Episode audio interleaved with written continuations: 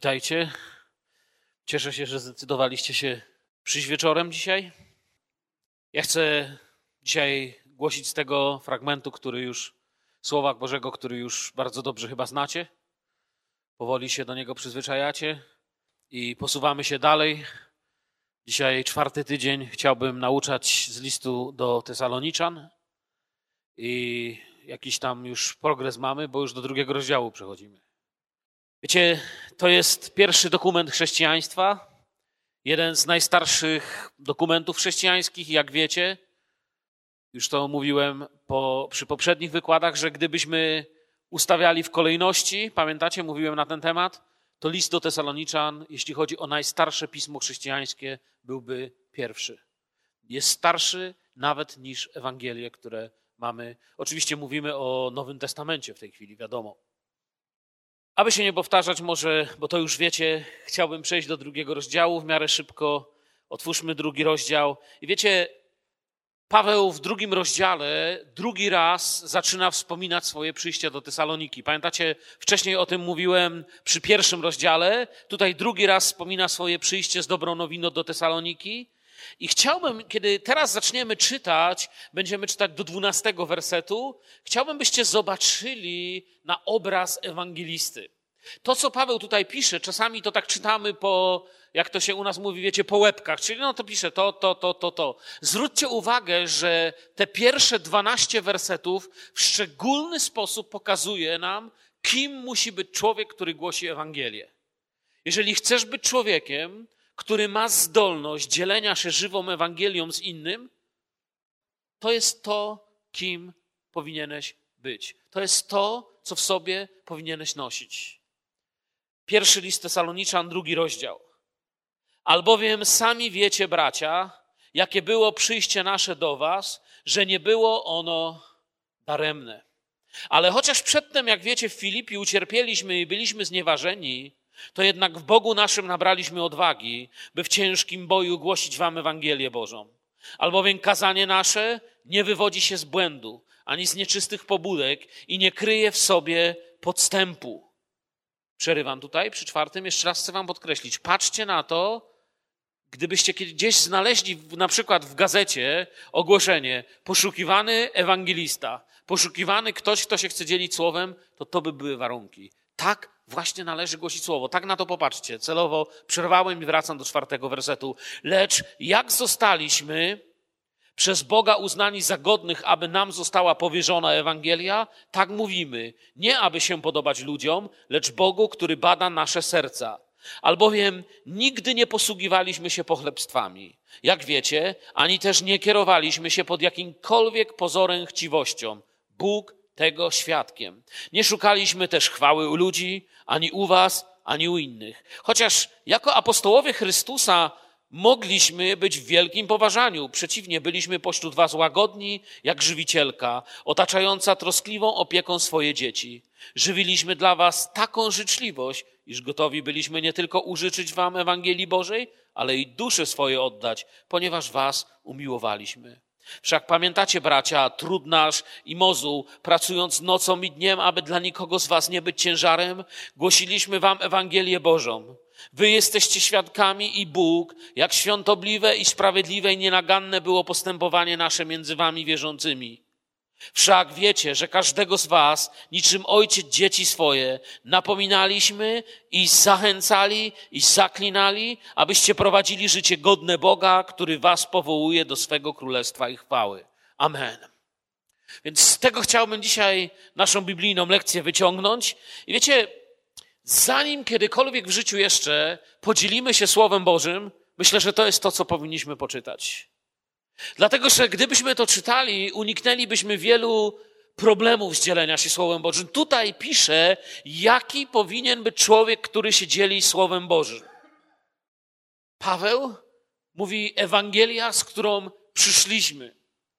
My możemy to widzieć i możemy siebie porównać, i o ile wiecie, nie jest nigdy zdrową rzeczą, kiedy człowiek porównuje się z człowiekiem, o tyle zdrową rzeczą jest korzystać z Biblii jak z takiego zwierciadła, z lustra, w którym się przeglądamy, patrzymy, czy wyglądamy tak, jak Bóg chciałby, abyśmy wyglądali, i to jest opis człowieka, który chce się dzielić z innymi Ewangelią. Chrześcijanin ma nie tylko głosić słowo, ale ja myślę, że chrześcijanin powinien być wychowany przez słowo, pouczony przez słowo i kształtowany przez słowo. To jest to, co tak naprawdę nam chodzi. Ale tak naprawdę, dlaczego zdecydowaliśmy się tu przyjść? Czemu tu siedzimy? Ponieważ chcemy, żeby Słowo Boże nas kształtowało. I to jest dla nas najważniejsze. To jest to, co uznaliśmy za istotne dzisiaj wieczorem. Wiecie, my nie tylko głosimy Jezusa, ale również podlegamy prowadzeniu przez Jezusa. Chcę powiedzieć, Bóg nas nie tylko powołał, żeby każdy z nas był świadkiem Pana Jezusa, mówił ludziom, ja wierzę w Jezusa, ale aby był prowadzony przez Jezusa, wychowany przez Jezusa, kształtowany przez Jezusa. Ja myślę, że właśnie z powodu takich wymagań, które tutaj pokazuje apostoł Paweł, pisząc o swoim przyjściu i o tym, jak on głosił Ewangelię, Sylas i Tymoteusz, bo oni przyszli do Tesaloniki, myślę, że dlatego też zaczynam rozumieć, dlaczego tak często ludziom łatwiej jest mówić z kazalnicy negatywne rzeczy. Bardzo łatwo jest głosić negatywne rzeczy i bardzo łatwo głosi się osąd. Natomiast głosić prawdziwą Ewangelię jest dużo trudniej, bo to ma wymagania. Głosząc sąd i napomnienie, to cudzy grzech jest z reguły taki duży, że nas za niego nie widać. Łatwo się na coś pokazuje. Natomiast tu mamy coś innego. Głosząc łaskę i uzdrowienie i pocieszenie, musimy być świadectwem. Powiem to jeszcze inaczej. Wiecie, żeby na coś marudzić, to nie trzeba być świadectwem. Ja mogę stanąć przed wami i zacząć wam opowiadać złe rzeczy o czymś tam, że to nie działa, zostałem oszukany, to jest niewłaściwe, jest, czuję się zawiedziony i wy możecie słuchać, kiwać głową i na przykład powiedzieć, no ja też zostałem oszukany. Ale żeby stanąć przed ludźmi i powiedzieć, to działa, to leczy, to pociesza, to jest skuteczne, to wiecie, żeby głosić, że coś działa, trzeba być świadectwem tego, że to działa. Proste. I to jest tutaj to, co Paweł chce powiedzieć. Takim przyszedł, takim był ewangelistą. To, co tu pisze Paweł, nie jest tylko postawą ewangelisty, ale myślę, że jest postawą każdego sługi Bożego. Jeśli to, co głosimy, nie działa na nas, nie zadziała na innych. To jest tak, jakby wiecie, już to mówiłem na poprzednim wykładzie, jakby reklamować szampon na wypadanie włosów, y, samemu będąc łysy. Ludzie powiedzą, wiesz, gdzie są twoje włosy, jak chcesz reklamować szampon?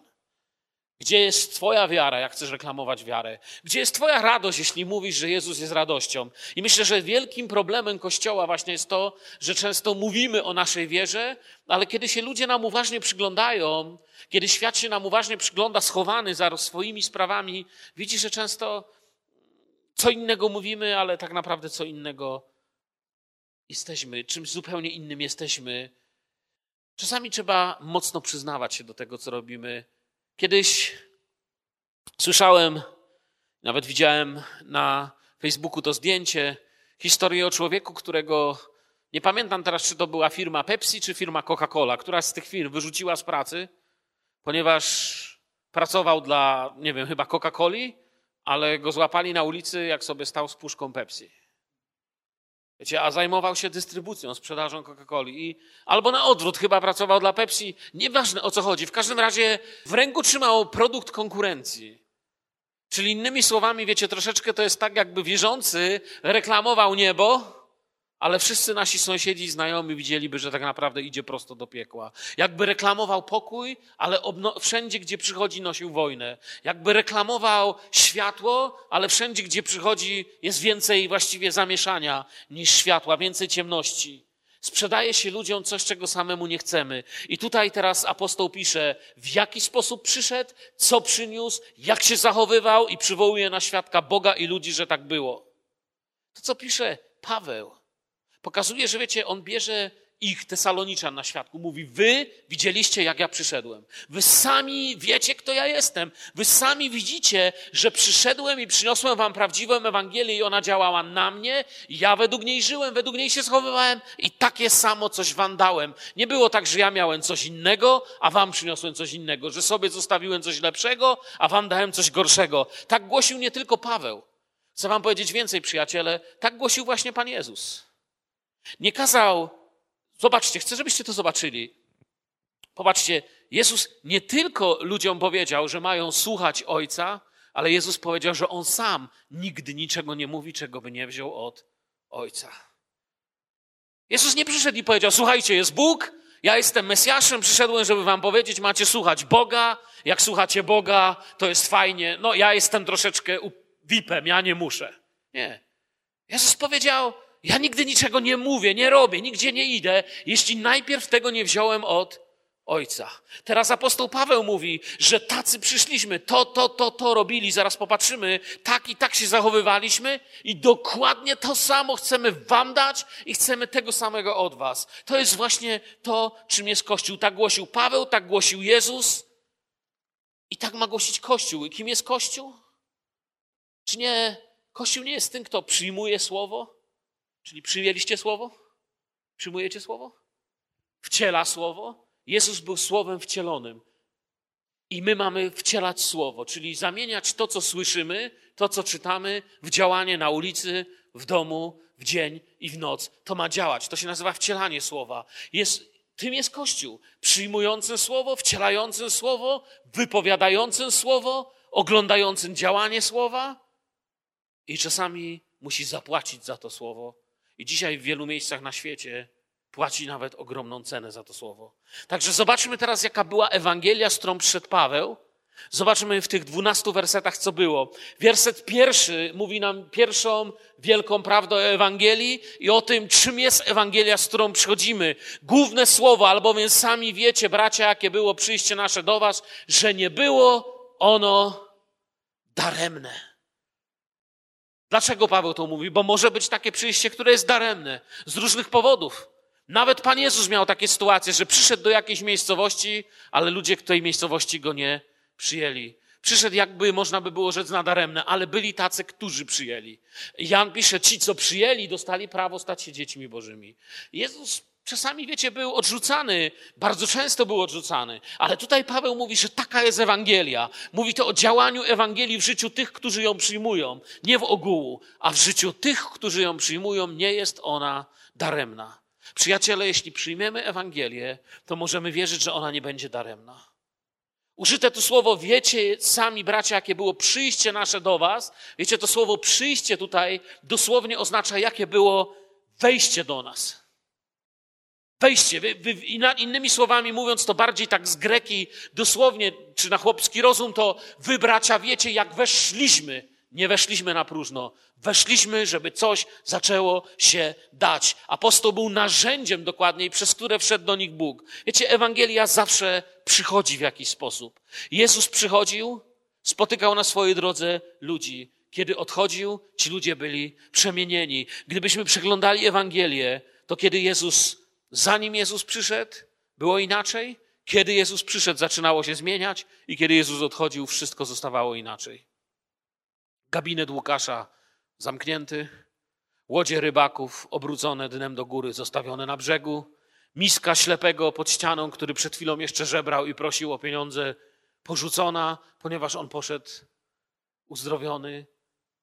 Różne kule, narzędzia inwalidów, kalek, chorych, te różnego rodzaju kijki, którymi sobie drogę wymierzali niewidomi, porzucone. Kiedy Jezus przychodził, działy się rzeczy, kiedy odchodził, jego przyjście nie było próżne. I taka jest Ewangelia, tak chodzi Ewangelia. Ludzie Ewangelię mogą przynieść. I zawsze, kiedy Jezus gdzieś przychodził, byli tacy, których wszystko się zmieniło i tacy, którzy zostali tacy sami. Ale Jezus był, przeszedł i jakby słowo zostało dane. Człowiek dostał możliwość zareagowania na słowo. I o tym pisze Paweł w Tesalonice. Wiecie, Ewangelia przynosi takie owoce, jakie pozwala jej dać korzeń, z którego wyrasta. Dlatego właśnie Ewangelii nie głosi się na próżno, bo Ewangelia wyrasta z Chrystusa, z Jego korzenia. Ludzkie poglądy często głosi się na próżno.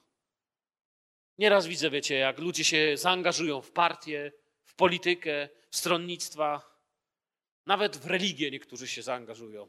To zawsze zawiedzie, bo zmienią się układy, polityka, historia, wszystko się zmienia. Człowiek często zostaje sam na lodzie zostaje z niczym. Ludzkie poglądy są pełne naszych zdolności, planów, ale Paweł przyszedł do nich z tym głupstwem. Paweł przyniósł im głupstwo. Wiecie, jakie to było głupstwo? Głupstwo krzyża. Proste Ewangelia dla prostych ludzi. A słowa o krzyżu są głupstwem dla tych, którzy giną. Ale dla tych, którzy dostępują zbawienia, są mocą Bożą. I on to przyszedł. On wyraźnie w innym miejscu Słowa Bożego pisał o sobie, że on postanowił niczego innego nie umieć jako głoszący, jak tylko tego Chrystusa ukrzyżowanego. Jest coś, wiecie, w mowie o krzyżu, co działa i dotyka serc. Ja nie wiem, jak to działa. Ja pamiętam, kiedy głosiłem w więzieniu, wiecie, tylu więźniów przychodziło na nasze spotkanie ewangelizacyjne i czasami starczyło im tłumaczyć o uczciwości, o tym, żeby nie kraść, nie cudzołożyć. Oni tak siedzieli, żuli gumy i tak patrzyli. Ale wiecie, potem co odkryliśmy? Kiedy zaczęliśmy opowiadać o Golgocie, wielu z nich trzymało głowę w swoich dłoniach. Jest jakaś siła, kiedy mówi się o krzyżu. Coś się z człowiekiem dzieje, kiedy wskazujesz na krzyż. Świat się śmieje i mówi, co wyście powariowali z tym krzyżem, z tym waszym Jezusem, ale Paweł pisze tak, oni tak myślą, to jest dla nich głupstwo, ale dla tych, którzy dostępują zbawienia, to jest moc Boża.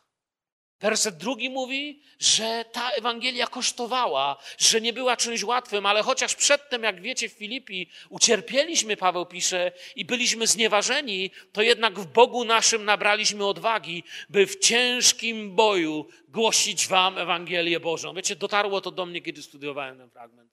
Oni Ewangelię głosili jak? Lekko, zwiewnie, radośnie? Nie. Oni mówią w ciężkim boju. Tu jest bardzo poważne słowo użyte. Wiecie, nie zawsze ma się zachętę od ludzi. Ja też tego czasami doświadczam i myślę, że wy tego doświadczacie, że niektórym ludziom to najchętniej byśmy co innego powiedzieli jak Ewangelię, prawda? Czasami jest taki opór, mówi w ciężkim boju, zniewaga. Byli znieważani. Tutaj pisze, ucierpieliśmy, byliśmy znieważani. To jednak w Bogu naszym nabraliśmy odwagi by w ciężkim boju głosić wam Ewangelię. Chcę, żebyście to słyszeli, żebyście zobaczyli to przesłanie tego listu, to, co Paweł robi przez list do Tesaloniczan. Czasem to jest jak bycie na wojnie.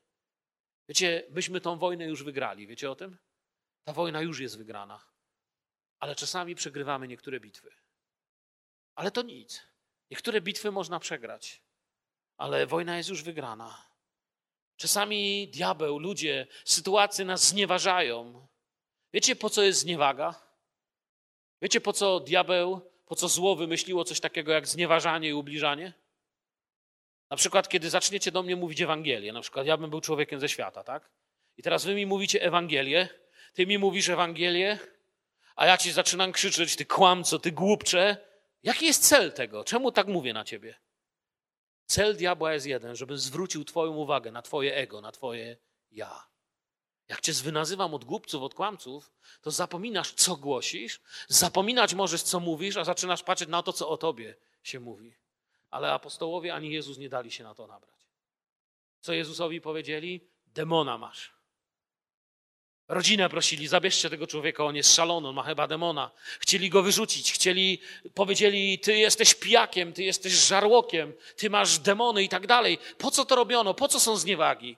Zniewagi są zawsze po to, żeby twoje życie, którego centrum jest Jezus, zmienić w życie, którego centrum będziesz ty i twoje poczucie wartości.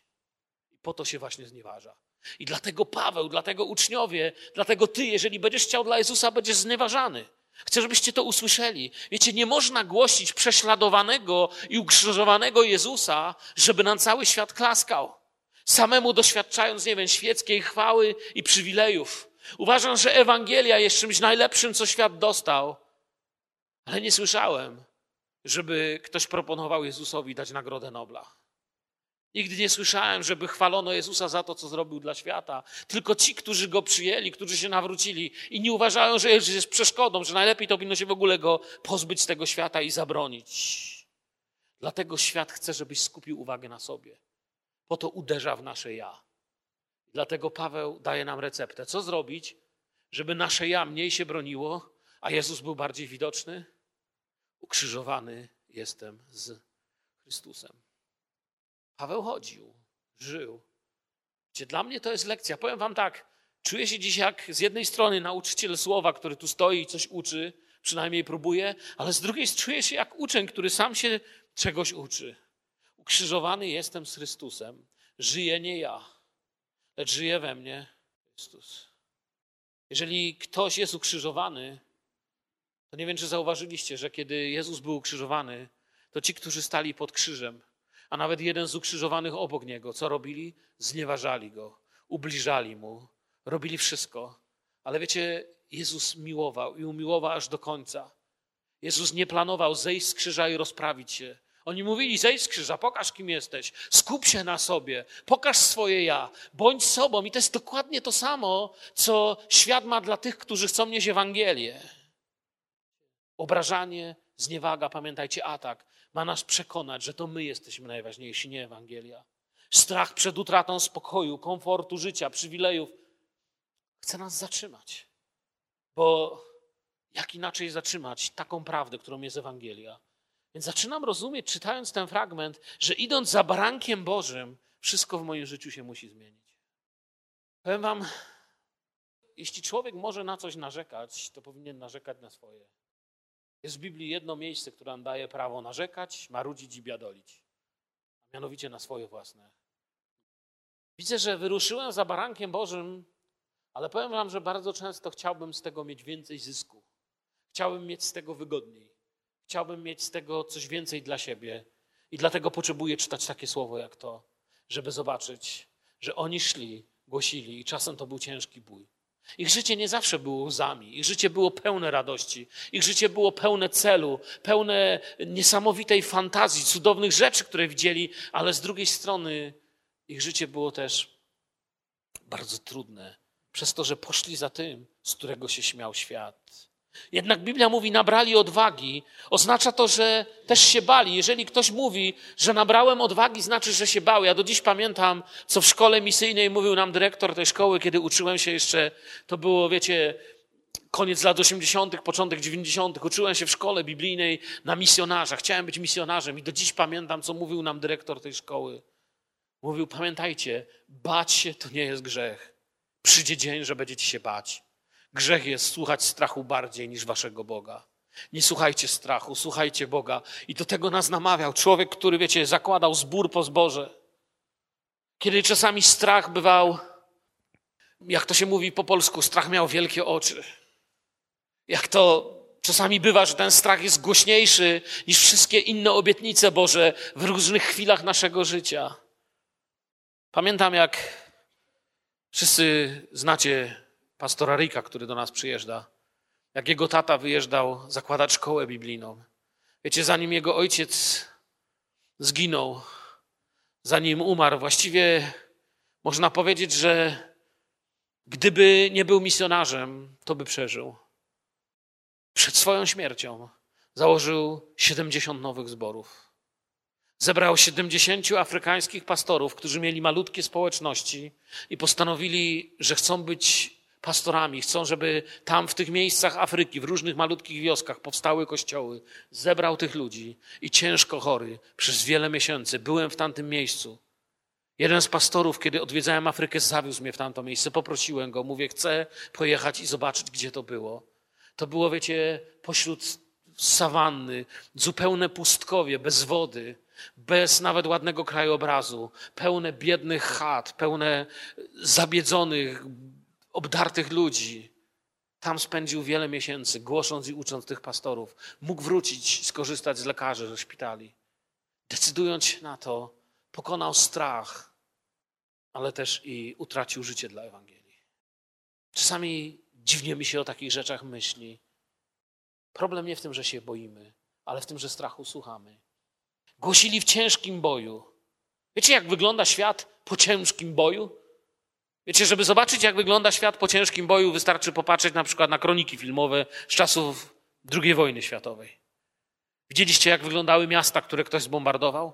Albo jak wyglądały miejsca, gdzie się ktoś bronił? Wszystko poprzewracane, zniszczone. Podam wam prosty przykład. W 1939 roku mamy polską składnicę wojskową na Westerplatte. Zostaje zaatakowana. Na malutkim skrawku ziemi 200 polskich żołnierzy broni się przeciwko kilku tysiącom żołnierzy, wspomaganych z morza przez pancernik Schleswig-Holstein, z powietrza wspomaganych przez samoloty i artylerię niemiecką. Dostają rozkaz, żeby się bronić, wiecie ile? Mają wytrzymać 6 godzin. Wytrzymują 7 dni. Kiedy się poddają i Niemcy chodzą w tamtym miejscu, pamiętam to z historii, to niemiecki oficer mówi, gdzie oni się tutaj mogli jeszcze w ogóle schronić, schować. Tu nie ma jednego kawałka ziemi, który by był nieporany przez pociski. To znaczy ciężki bój, to znaczy ciężka walka. A Paweł tu używa, że w ciężkim boju, że czasami nic nie zostaje z naszych marzeń, że na chwilę trzeba zostawić to, o czym się marzy, że na chwilę trzeba coś, po prostu trzeba coś przejść, trzeba zdecydować, że coś jest ważniejsze, że za, dla czegoś stoimy. Wiecie, bo jeśli w coś nie wierzymy, to albo jest to tylko jakiś nasz sposób na życie, albo po prostu próbujemy na tym coś zyskać, ale nie ma w tym szczerości. Człowiek musi wierzyć w to, co mówi. Wiem, jak lepszy przykład wam dać. Męczeństwo apostołów jest największym dowodem zmartwychwstania. Wiecie o tym? Prawie każdy z apostołów został zamęczony, z wyjątkiem Jana. Każdy z nich mógł odwołać swoje słowa, mógł odwołać Ewangelię i wtedy by przeżył. Męczeństwo apostołów jest tego dowodem zmartwychwstania. Tylko prawdziwa wiara i prawdziwe motywy nie poddadzą się rykowi tłumu. Tłum ryczał z nienawiścią na tych, którzy głosili Jezusa. Postanowiono ich wiele razy zabić. Wielu z nich w straszny sposób skończyło. Gdyby nie wierzyli, wiecie, czasami ludzie mówią, nie wiadomo, czy ciała Jezusa nie ukradziono. Śmierć, którą ginęli apostołowie, była tak straszna, że musieliby być nienormalni i psychicznie chorzy, żeby dać się zamordować za coś, co się tylko umówili, że okłamią cały świat. Wiecie, o czym mówię? Ale oni naprawdę go zobaczyli. Oni naprawdę zostali powołani. I powiem wam, w tym jest różnica też wśród chrześcijan. Ja zauważyłem, że ludzie, których zachęcono do chrześcijaństwa, bo dziadek był wierzący, bo babka była wierząca, no bo tata, bo mama, bo zyski, bo jak się nawrócisz, to będziesz zadowolony, szczęśliwy, będziesz wszystko miał. Ci ludzie się poddają przy pierwszym ciężkim boju. Oni nie stoją, ponieważ to nie jest ich sprawa tak naprawdę, to nie jest ich przekonanie. Natomiast ci, którzy przyszli pod krzyż, dla których Jezus stał się kimś realnym, którzy chociaż jeden raz w życiu prawdziwie zobaczyli Jezusa, ich życie już nigdy nie będzie takie same. Jeszcze gdzieś zawiodą, jeszcze tu i tam coś zawalą. Nie zawsze się im wszystko uda, ale wiecie co, tych ludzi poznać. Ci ludzie, oni już wiedzą, im się już tego nie da zabrać. Tak jak mówię, apostołowie zobaczyli go, że on żyje. Zobaczyli, że Jezus zmartwychwstał. Szymona poprowadzono i został ukrzyżowany. Czy Szymon dałby się ukrzyżować, gdyby tylko to wszystko z Jezusem sobie wymyślił? Andrzej, brat Szymona Piotra, tak samo został ukrzyżowany. Nie wiem, czy wiecie, został ukrzyżowany na takim krzyżu, który dzisiaj się nazywa Krzyżem Świętego Andrzeja. W kształcie X, w kształcie od pierwszego imienia Chrystus z greckiej litery H. Ukrzyżowali go, wyśmiali go. Wiecie, Pamiętacie na przykład Jakuba, syna Zebedeusza, człowiek, który interesował się stanowiskami, interesował się tym, jakby tutaj bliżej Jezusa być. Jezus go zapytał kiedyś, czy możecie pić mój kielich. Pamiętacie ich odpowiedź? Możemy. I wiecie, że był pierwszym męczennikiem Kościoła. Został ścięty za tą prawdę. Filip. Filip Heriopolis. Tak samo w 80 roku zostaje ukrzyżowany, zamordowany Bartłomiej, Natanael. Pamiętacie Natanaela?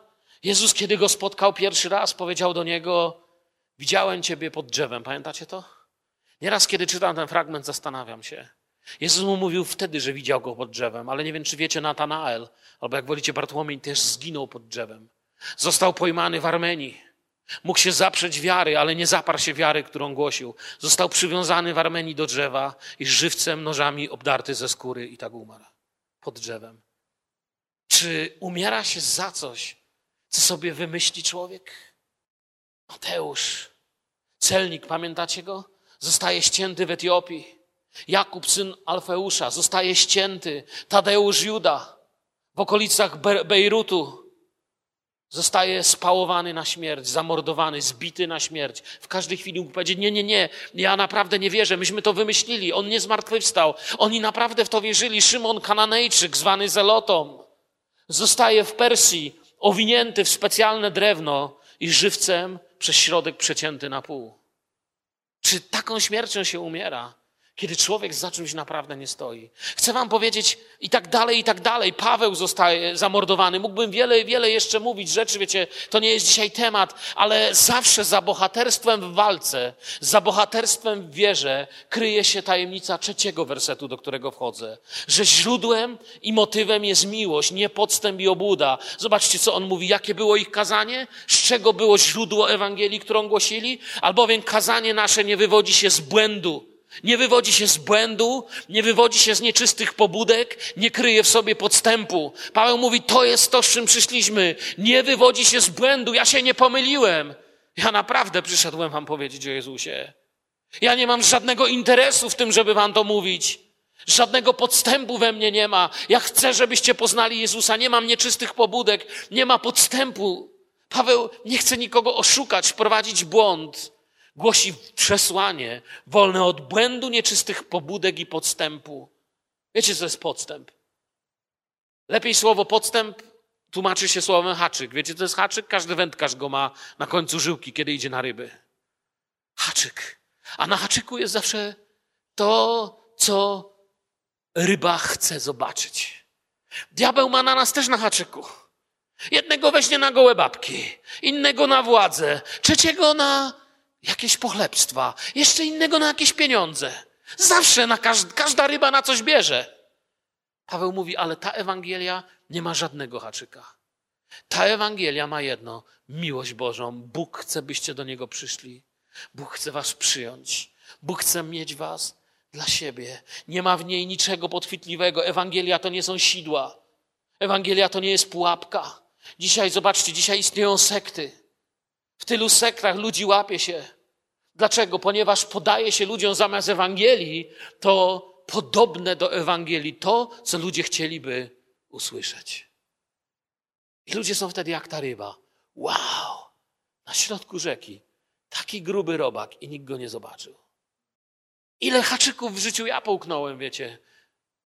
Wow! Taki samochód. I nikt go nie zobaczył. Kupiłem a potem kosztował raz tyle. I wiele innych haczyków, nie będę wam mówił, bo stracicie szacunek całkiem do mnie. Ale Paweł mówi, ja takiej Ewangelii nie głoszę. Ja głoszę Ewangelię, która sidła otwiera. Ewangelia, która ma jeden cel, waszą wolność. I czwarty werset pokazuje, skąd się taka Ewangelia bierze, skąd oni z nią przyszli. Posłani przez Pana. Zostali uznani przez Boga za godnych. Pisze, lecz jak zostaliśmy przez Boga uznani za godnych, aby nam została powierzona Ewangelia, tak mówimy, nie aby się podobać ludziom, lecz Bogu, który bada nasze serca. Tu macie definicję tego, kim jest człowiek dzielący się Ewangelią. Jeśli Ewangelii się doświadczy na sobie, wtedy staje się człowiek godnym, żeby ją głosić. Jeśli chcesz wiedzieć, czy jesteś godny, żeby głosić Ewangelię, to odpowiedź jest w tym, a czy usłyszałeś Ewangelię? Jeśli usłyszałeś i posłuchałeś tego, co mówi, to jesteś godny. Jeśli tylko usłyszałeś i nie posłuchałeś, to i tak nie pójdziesz jej głosić. Jeśli usłyszałem i posłuchałem, jestem godny, by ją głosić. Godność głoszenia Ewangelii przychodzi razem z jej uwolnieniem, razem z tym, jak ona nas uświęca, czyli oddziela, przybliża do Boga, upodabnia do Jezusa. To czyni nas godnym. I nie szukajmy innych godności. Wiecie, Kościół w swojej historii Szukał wiele razy godności, nie wiem czy zauważyliście. Poszukiwał, jak tutaj być ważniejszym. Apostoł Paweł, kiedy mówił o krzyżu, mówił, że mowa o krzyżu jest mocą. Pierwszy Kościół i prawdziwy Kościół Jezusa głosił krzyż jako moc. Krzyż był narzędziem uniżenia starego ja, żeby nowy człowiek mógł zmartwychwstać w Chrystusie, tak jak krzyż był narzędziem śmierci, na którym umarł za nas nasz Pan. A zobaczcie, co potem religia zrobiła z krzyża. Dzisiaj im większy, bardziej pyszny bałwan, tym większy krzyż ma na sobie powieszony. Popatrzcie na religijny świat. Im większy pyszałek i bałwan, tym większym krzyżem idzie. Wiecie o czym mówię? Krzyż miał się rozprawić z naszym ego. A dzisiaj krzyż mówi, kim ten ktoś jest, jaki jest ważny. Mistycy Kościoła mówili coś takiego. Kto podoba się sobie, jest egoistą i niewolnikiem samego siebie. Kto podoba się ludziom, jest niewolnikiem ludzi. ale kto podoba się Bogu, jest prawdziwie wolnym. Ewangelia, którą głosił Paweł, była głoszona zgodnie z prawdą, tak by podobać się Bogu. Mamy się podobać temu, kto nas powołał, nie temu, kto nas obserwuje. Nie wiem jak wy, ja czasami się boję, że się niektórym ludziom nie spodoba, a wy? Mam sobie czasem ten lęk. Muszę sobie przypominać to słowo, że Bóg mówi do ciebie i do mnie, bądź świadectwem, podobaj się mi. Nie próbuj podobać się sobie, bo będziesz niewolnikiem siebie. Nie próbuj podobać się ludziom, bo będziesz niewolnikiem ludzi, ale próbuj podobać się mi. Jeśli chcesz podobać się mi, weź krzyż. Jezus przeszedł tą Via Dolorosa. Pluli na niego, rwali mu brodę, śmiali się z niego, szydzili z niego. A wszystko to po to, żeby ból, kpina zwróciła uwagę na ja zamiast na ojca. I on powiedział: Jeśli chcesz pójść za mną, to musisz jedną rzecz ze sobą zrobić. Musisz się zaprzeć siebie. Musisz sobie powiedzieć: Ja to już nie ja. Wiecie, w życiu niektórych z nas to jest proces, który trwa wiele lat. Wielu z nas wiele lat dojrzewa do tego miejsca. Nie da się równocześnie podobać sobie, ludziom i Bogu. Takiego czegoś nie ma. To inne drogi, inne sposoby, inne odpowiedzi na te same pytania. Nie da się. Wiecie, kiedy Jezus przyszedł i chodził po tej ziemi, czyniąc dobro, pewnego dnia robił coś, czego ludzie nie rozumieli. Nawet tak pokorny człowiek jak Jan Chrzciciel nie rozumiał, dlaczego Jezus chce się ochrzcić. Pamiętacie? Ale kiedy Jezus posłuszny Ojcu zrobił to, rozległ się głos. Ten jest syn mój. W nim mam upodobanie. Podoba mi się to, co ty robisz. Wiecie, to była nie tylko zachęta Ojca, ale to było wskazanie, że Jezus zrobił to, co było wolą Bożą, co się podobało Ojcu. I werset piąty mówi, że ta Ewangelia oprócz tego, co mu wiedziałem do tej pory, była również Ewangelią bez pochlebstw, bez interesów. Albowiem nigdy nie posługiwaliśmy się pochlebstwami, jak wiecie, ani też nie kierowaliśmy się pod jakimkolwiek pozorem chciwością. Bóg tego świadkiem. Wiecie, co to jest pochlebstwo? Pochlebstwo to jest nieszczera pochwała. Prawdziwa pochwała nie ma w sobie nic pochlebstwa. Pochlebstwo ma zamknąć wasze oczy na prawdę i trzymać was w ciemności nieprawdy. Pochwała otwiera oczy na dar, który dał wam Bóg. Kiedy ktoś was chwali szczerze, to wskazuje dar, który otrzymaliście z góry. Kiedy ktoś wam mówi pochlebstwo, chce was zatrzymać, żebyście trwali w ślepocie, w błędzie. Paweł mówi: Moja Ewangelia taka nie była, bo za pochwałą stoi miłość, za pochlebstwem z reguły zazdrość i złe życzenia dla tej osoby. Przyjście Pawła do Tesaloniki miało ich wzbogacić, a nie przynieść jemu zysk. On mówi, nie przyszedł z pochlebstwami, ani nie przyszedł z żadną chciwością. Paweł nie przyszedł i nie powiedział, przyszedłem do was i mam nadzieję, że mi się opłaci przyjście do was. Paweł nie interesował go jego zysk. Paweł chciał, żeby oni zyskali. Jeżeli by oni nie zyskali, on nie chciał niczego zyskać. Przyjście Pawła do Tesaloniki miało ich wzbogacić. I to jest zawsze motyw prawdziwego głoszenia Ewangelii. Cie u nas czasami my głosimy Ewangelię, mamy złe motywy. Musimy pamiętać, głosimy Ewangelię po to, aby ludzie zobaczyli Boga, to, co dla nich zrobił na Golgocie, to, jaki plan ma dla ich życia, to, że ich kocha, dlatego wskazujemy na Jezusa, na Golgotę, na Boży plan. Czasami, wiecie, głosi się Ewangelię po to, żeby człowieka wyciągnąć z jednego kościoła do drugiego, żeby go przekabacić na inną wiarę. Stąd czasami ludzie mówią, ja nie zmienię mojej wiary, nie dam się przekabacić. Skąd to wzięli? Z tego, że wiele razy widzieli, jak ktoś to próbuje zrobić. My mamy mieć jeden cel. Naszym celem nie jest, żeby ktoś zmienił kościół. Naszym celem nie jest, żeby ktoś przestał pić przestał palić, albo nie myślał więcej o aborcji, albo o mordowaniu czy kradzieży. Naszym celem jest, żeby człowiek narodził się na nowo, a kiedy zacznie żyć nowym życiem, nie będzie myślał o piciu, kradzieży, aborcji, nie wiadomo czym jeszcze. Nowe życie. Dlatego Kościół nie musi chodzić na demonstracje przeciwko wódce, przeciwko aborcji, przeciwko pijakom, przeciwko lewicy, przeciwko prawicy. Nas to nie interesuje. Tego, co w górze szukajcie. Stamtąd ma nadejść. Taką Ewangelię głosił Paweł, z taką Ewangelią przyszedł. Przyjście Pawła do Tesaloniki takie rzeczy przyniosło. I mówi tutaj Bóg tego świadkiem. Czyli nie tylko my jesteśmy świadkami, Bóg bywa świadkiem. Pamiętam, Kiedyś taką naklejkę dostałem, nalepkę na lodówkę albo na ścianę, na coś. Nie wiem, czy ją widzieliście. W swoim czasie była popularna w Polsce. Podarował mi ją jeden człowiek. Powiem wam, w naszym starym domu, jeszcze na poprzednim miejscu, wisiała na ścianie i często przypominała mi, co robię. Wiecie, co na niej było napisane? Bóg jest milczącym świadkiem każdej rozmowy przy tym stole. Niesamowite, wiecie. I to nad naszym stołem było przyklejone, w naszym starym domu. Bóg był cichym świadkiem każdej rozmowy, każdej myśli, niezwykłe. Werset szósty. Nie szukaliśmy też chwały u ludzi, ani u was, ani u innych. Pamiętacie pięć sola kościoła, które wam kiedyś mówiłem? Sola znaczy tylko z łaciny. To piąte tutaj się wyłania. Pierwsze było sola gratia, czyli tylko łaska. Sola fide, tylko wiara. Sola skryptura, tylko pismo. Solus Chrystus, czyli tylko Jezus. I tu jest to piąte w wersecie szóstym. Soli Deo Gloria, tylko Bogu chwała. To jest to, z czym przyszedł Paweł.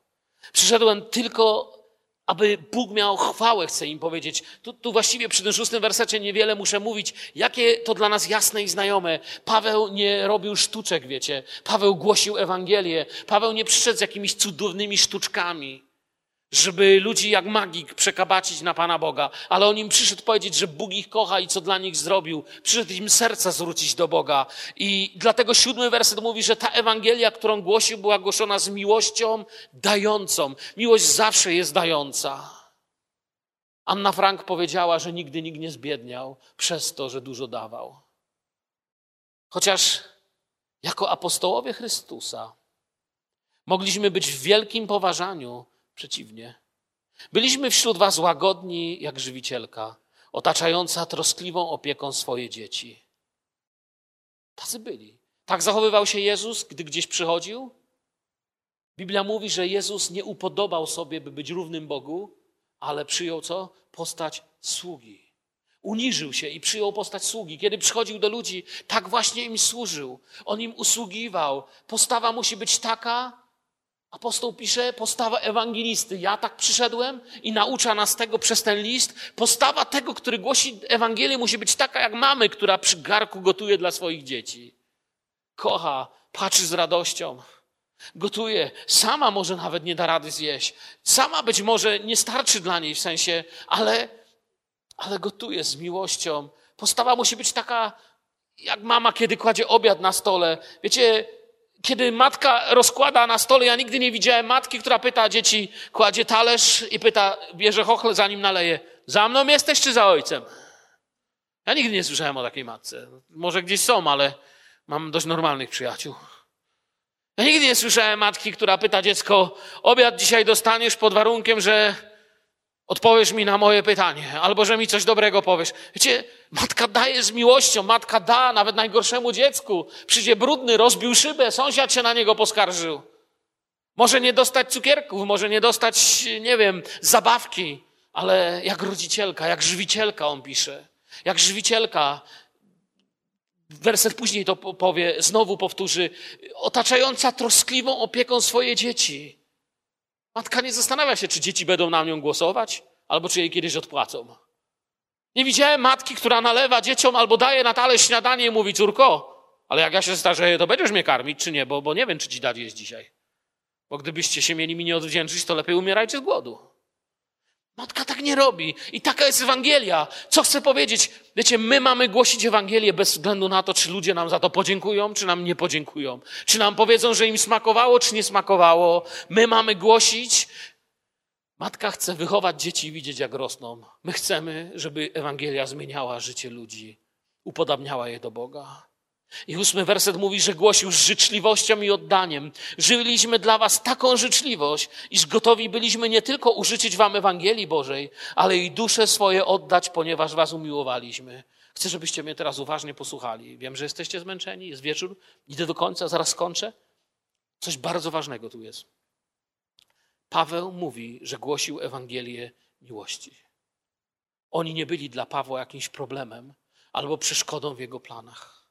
To jest Ewangelia wstawiennicza tu opisana. Posłuchajcie jeszcze raz, przeczytam wam ten werset. Posłuchajcie go z całą świadomością. Żywiliśmy dla was taką życzliwość, czyli innymi słowami, tak dobrze dla was chcieliśmy, iż gotowi byliśmy nie tylko użyczyć wam Ewangelii Bożej, ale i dusze swoje oddać, ponieważ was umiłowaliśmy. Kiedy czytałem o przebudzeniu w Szkocji, o tym przebudzeniu, które wyczyściło więzienia i bary, o tym przebudzeniu, które sprawiało, że spustoszały bary do tego stopnia, że tam były spotkania modlitewne, że nie było pijanych, więzienia stały otwarte, bo nie było kogo zamykać. To chcę wam powiedzieć, jeden z przywódców słynął z tego, że ludzie słyszeli nocami, zanim to przebudzenie wybuchło. Sąsiedzi się skarżyli, ponieważ głośno się modlił. I kiedy czyta się dziś świadectwa o tym, czytałem w jednym świadectwie, nie pamiętam, który z nich to był, jego nazwiska nie pamiętam. Może ktoś z Was pamięta, jeśli to czytaliście w tej serii tych książek, które ode mnie pożyczałeś. Pamiętasz, tam jest to też napisane. On wołał tak głośno, wiecie co wołał? Boże, zabierz moje życie albo daj mi ich duszę. Daj mi to miasto albo zabierz mnie. To byli wstawiennicy prawdziwi. To była Ewangelia wstawiennicza. To jest, wiecie, byli gotowi zrobić wszystko, nawet siebie powierzyć, żeby to zadziałało. Oni nie obsługiwali kapryśnych wierzących. Tak jak dzisiaj, wiecie, ksiądz jakiś duszpasterz, my przychodzimy, odciachamy, odwalimy nabożeństwo, a ludzie potem oceniają. No, dziś miał dobry krawat, muzyka była dobra, no kwiatki, ja wiem, mogą być, no te, te, no, może być, wiesz, to mógłbyś się lepiej ubrać, ty akurat, no ty też tak mógłbyś się inaczej. Wiecie, o co mi chodzi? Takie, takie bez sensu nabożeństwa. To, była, to byli ludzie gotowi stanąć dla tego, w co wierzyli. Wiecie, Mojżesz jest dla mnie takim przykładem. Prowadził naród, tracił przez ten naród 40 lat na pustyni, potem fajne lata, wiecie, mogłyby się zacząć, bo przecież nareszcie Bóg ten naród wyprowadził, prowadził, było dobrze, a ten naród grzeszył, upadał, był niewierzący i Mojżesz nie poszedł do Boga i nie powiedział, pozabijaj tych ludzi, mam tych ludzi już dość, weź niech, już zabierz tych ludzi. Nie, Mojżesz, wiecie co zrobił? Zrobił coś, co uczy mnie modlitwy wstawienniczej. Teraz racz odpuścić ich grzech, lecz jeżeli nie, to wymasz mnie ze swojej księgi, którą napisałeś, powiedział do Jahwe Mojżesz o swoim własnym zboże. Myślę, że to jest modlitwa, którą powinniśmy się modlić. On był wstawiennikiem, który był gotowy powiedzieć: Boże, moje życie nie ma sensu. Daj mi tych ludzi, albo zabierz mnie. Wykreśl, bo, bo ja, ja nie wiem, co mam myśleć. On wiedział, co mówi, a Bóg to widział. Wiecie, jeśli chcecie wiedzieć, Bóg mu odpowiedział: Nie, wykreślę tych, którzy wybrali grzech, a nie ciebie. Bóg z nim rozmawiał, Bóg prowadził dalej ten naród, ale on pokochał naród, dla którego go przeznaczył Bóg. Chcę wam powiedzieć, przyjaciele, człowiek i jego zbawienie to nie jest sprawa do załatwienia. To jest dusza, która idzie do piekła, do pokochania. To jest, to jest coś, czego się musimy nauczyć. Czy próbowaliśmy na nasze chrześcijaństwo popatrzeć w ten sposób? Tak, nie swoimi oczami, ale z zewnątrz, uczciwie. Dlaczego czasami ludzie mieliby się nawracać po czymś, co my im dajemy? Kiedy ludzie czują, że nie wylewamy na nich miłości, a bardziej nasze niezadowolenie ze świata, niezadowolenie z polityki, niezadowolenie z tego, co jest. Do dzielenia poglądów jest polityka albo religia. Do dzielenia życia Bożego jest Kościół i Ewangelia. Kto się chce dzielić poglądami, ma prawo. Ewangelia, którą głosili, werset dziewiąty mówił, była codziennym życiem.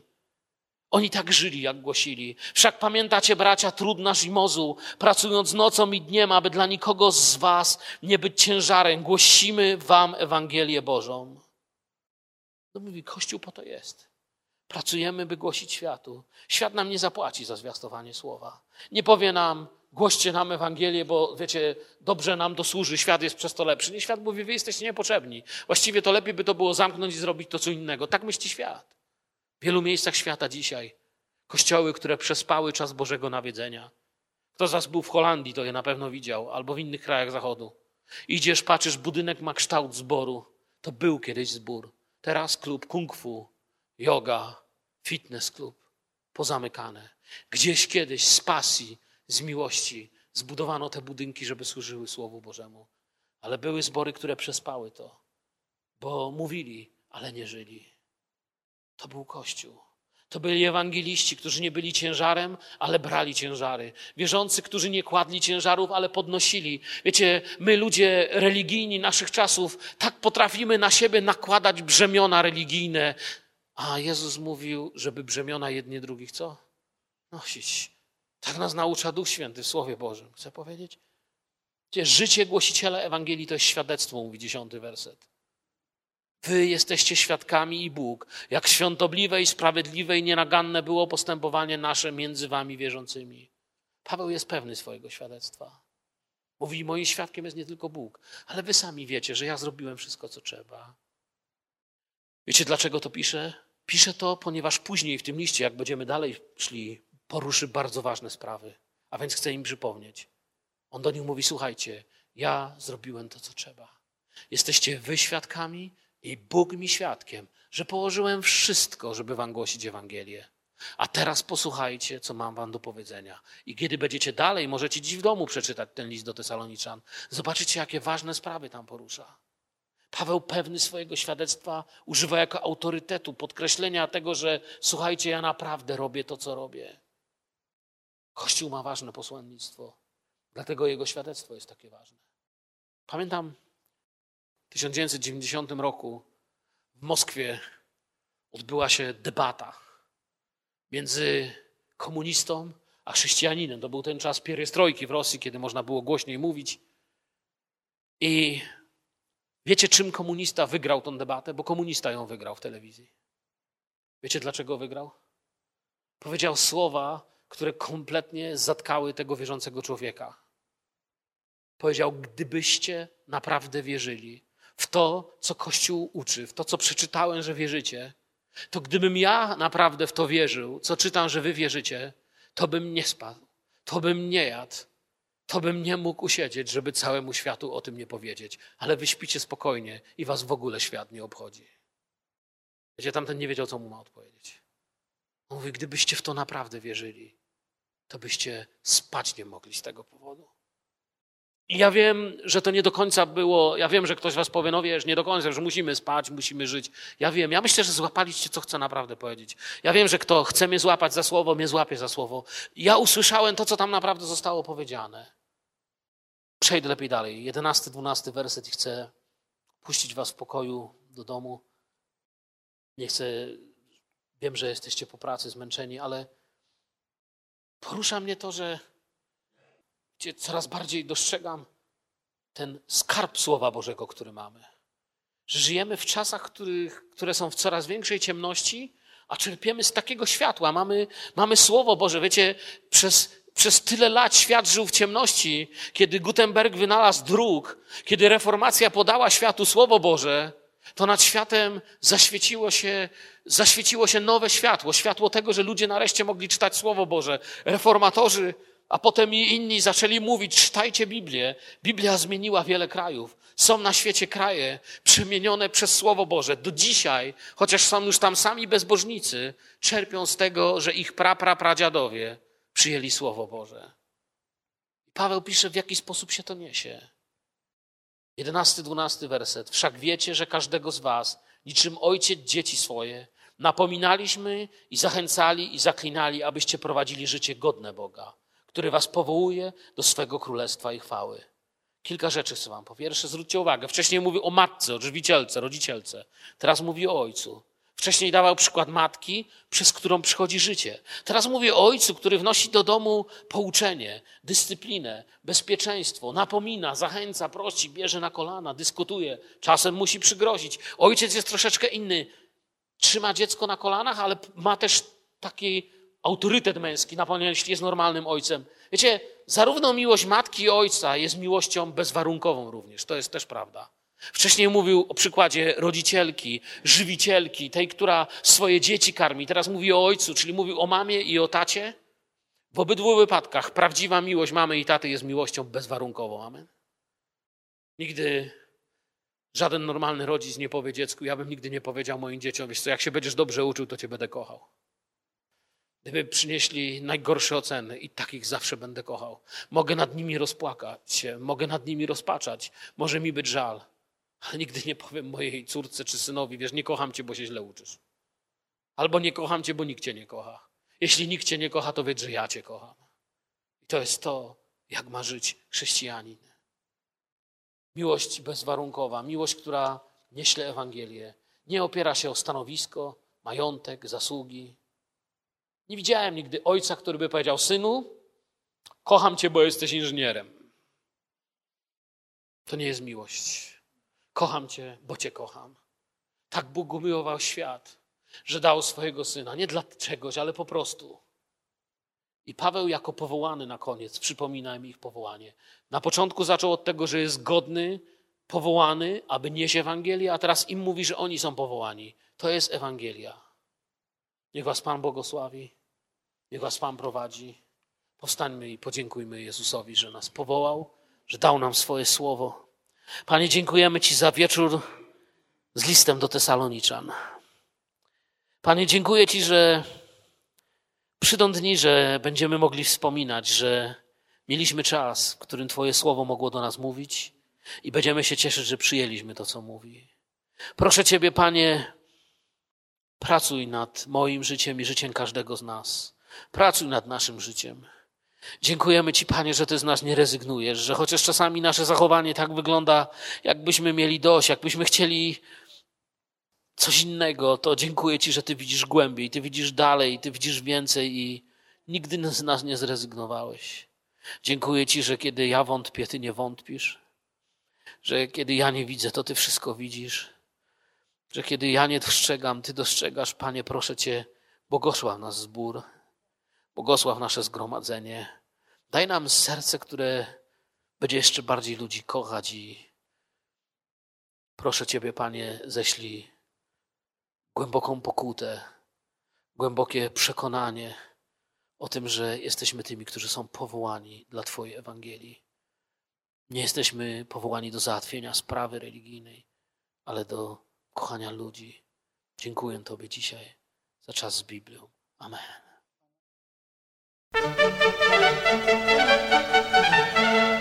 Wykład ten został nagrany podczas nabożeństwa w zborze Kościoła Braterskiego w Grudku. Po więcej informacji o naszej społeczności zapraszamy na stronę www.naskale.info. Zapraszamy do słuchania i życzymy błogosławionego czasu z Bogiem.